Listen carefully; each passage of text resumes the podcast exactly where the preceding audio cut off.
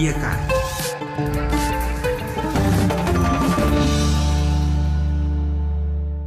La rubrica de astăzi, stimați ascultători, cu noi, ca de obicei, Daniel Manu, cu sugestii interesante pentru dumneavoastră, pentru noi toți. Bună ziua, Daniel! Bună ziua, Carol, și bună ziua, dragi ascultători! Începem cu o știre îngrijorătoare. WhatsApp a fost atacată cibernetic în acest an în scopul spionării unor înalți oficiali guvernamentali din state aliate ale SUA, potrivit unor persoane apropiate unei investigații a companiei de mesagerie. Sursele au afirmat că o parte semnificativă a victimelor sunt oficiali guvernamentali și militari de rang înalt din cel puțin 20 de țări de pe 5 continente. Atacarea cibernetică a smartphone-urilor, aparținând unui grup mai mare de oficiali guvernamental decât s-a anunțat inițial, sugerează că această acțiune ar putea avea consecințe politice și diplomatice extinse. WhatsApp a dat în judecată NSO Group, o companie israeliană dezvoltatoare de softuri pentru hacking. Aceasta a acuzat NSO Group că a construit și vândut o platformă de hacking care a exploatat o lacună software a serverelor deținute de WhatsApp pentru a-și ajuta clienții să atace cibernetic telefoanele a cel puțin 1400 de utilizatori cheie.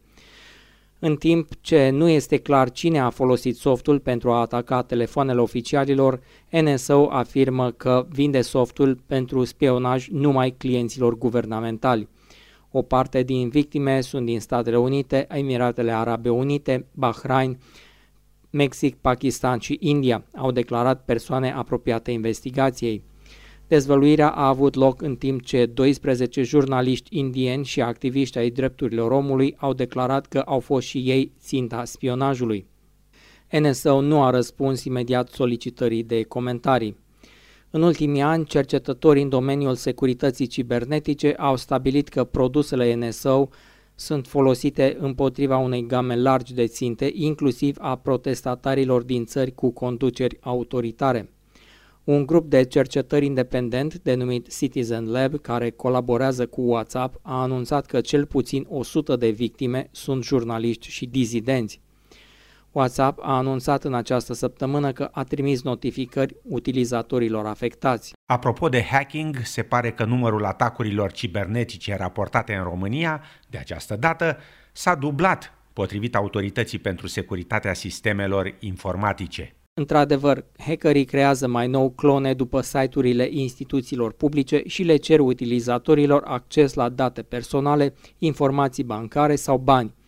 România este pe locul 5 în topul țărilor care au înregistrat cele mai multe atacuri de acest tip în spitale, închisori, dar și clădiri de birouri. Peste 80% din atacurile cibernetice raportate în România în ultimul an au fost favorizate chiar de utilizatori rețelele gratuite de Wi-Fi, aplicațiile nesecurizate sau conținutul piratat îi transformă pe utilizatori în victime sigure în fața hackerilor. La nivel global, doar în anul 2018 au avut loc peste 850 de milioane de atacuri informaționale, iar numărul lor crește în ritmul evoluției tehnologiei. Așa este. Mai nou sunt vizate și clădirile care folosesc sisteme de automatizare, iar acestea pot fi chiar și spitale, școli sau închisori. Cele mai multe atacuri de acest gen au avut loc în Italia, Spania, Marea Britanie, Cehia și România. Dar, Daniel, să trecem acum la politică. Twitter a anunțat că va interzice toate reclamele politice pe platforma sa, pe fondul presiunilor la care sunt supuse rețelele de socializare de a bloca tentativele de influențare a alegerilor prin intermediul informațiilor false sau, după cum le numește președintele american Donald Trump, fake news. Într-adevăr, Twitter a anunțat că va interzice reclamele politice începând cu data de 22 noiembrie. La rândul său, directorul general al Twitter, Jack Dorsey, consideră că răspândirea mesajelor politice trebuie câștigată și nu cumpărată. Facebook s-a angajat să ia măsuri pentru a combate dezinformările, dar a luat decizia de a nu verifica veridicitatea reclamelor publicate de politicieni, ci doar pe aceea a reclamelor platformelor politice, provocând nemulțumirea reprezentanților Partidului Democrat din Statele Unite. Directorul general al Facebook, Mark Zuckerberg, a apărat decizia companiei afirmând că nu vrea să îngrădească discursul politic. Apropo de Facebook, Daniel, înțeleg că în viitor utilizatorii ar putea fi obligați să se filmeze pentru a-și accesa conturile. Așa este. Facebook intenționează să introducă o nouă modalitate de accesare a contului cu ajutorul recunoașterii faciale.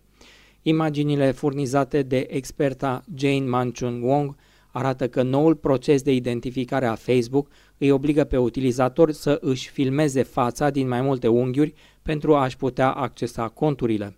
Compania susține că filmarea va fi ștearsă în 30 de zile după confirmarea identității, însă nu menționează ce se va întâmpla cu clipurile în cazul tentativelor eșuate. Facebook folosește deja softuri de recunoaștere facială pentru a identifica persoanele din pozele postate de utilizatori. Această opțiune ar putea fi utilă pentru utilizatorii care nu își pot accesa contul de e-mail sau nu le funcționează dubla autentificare prin SMS și oferă o variantă în plus de conectare la profilul de Facebook.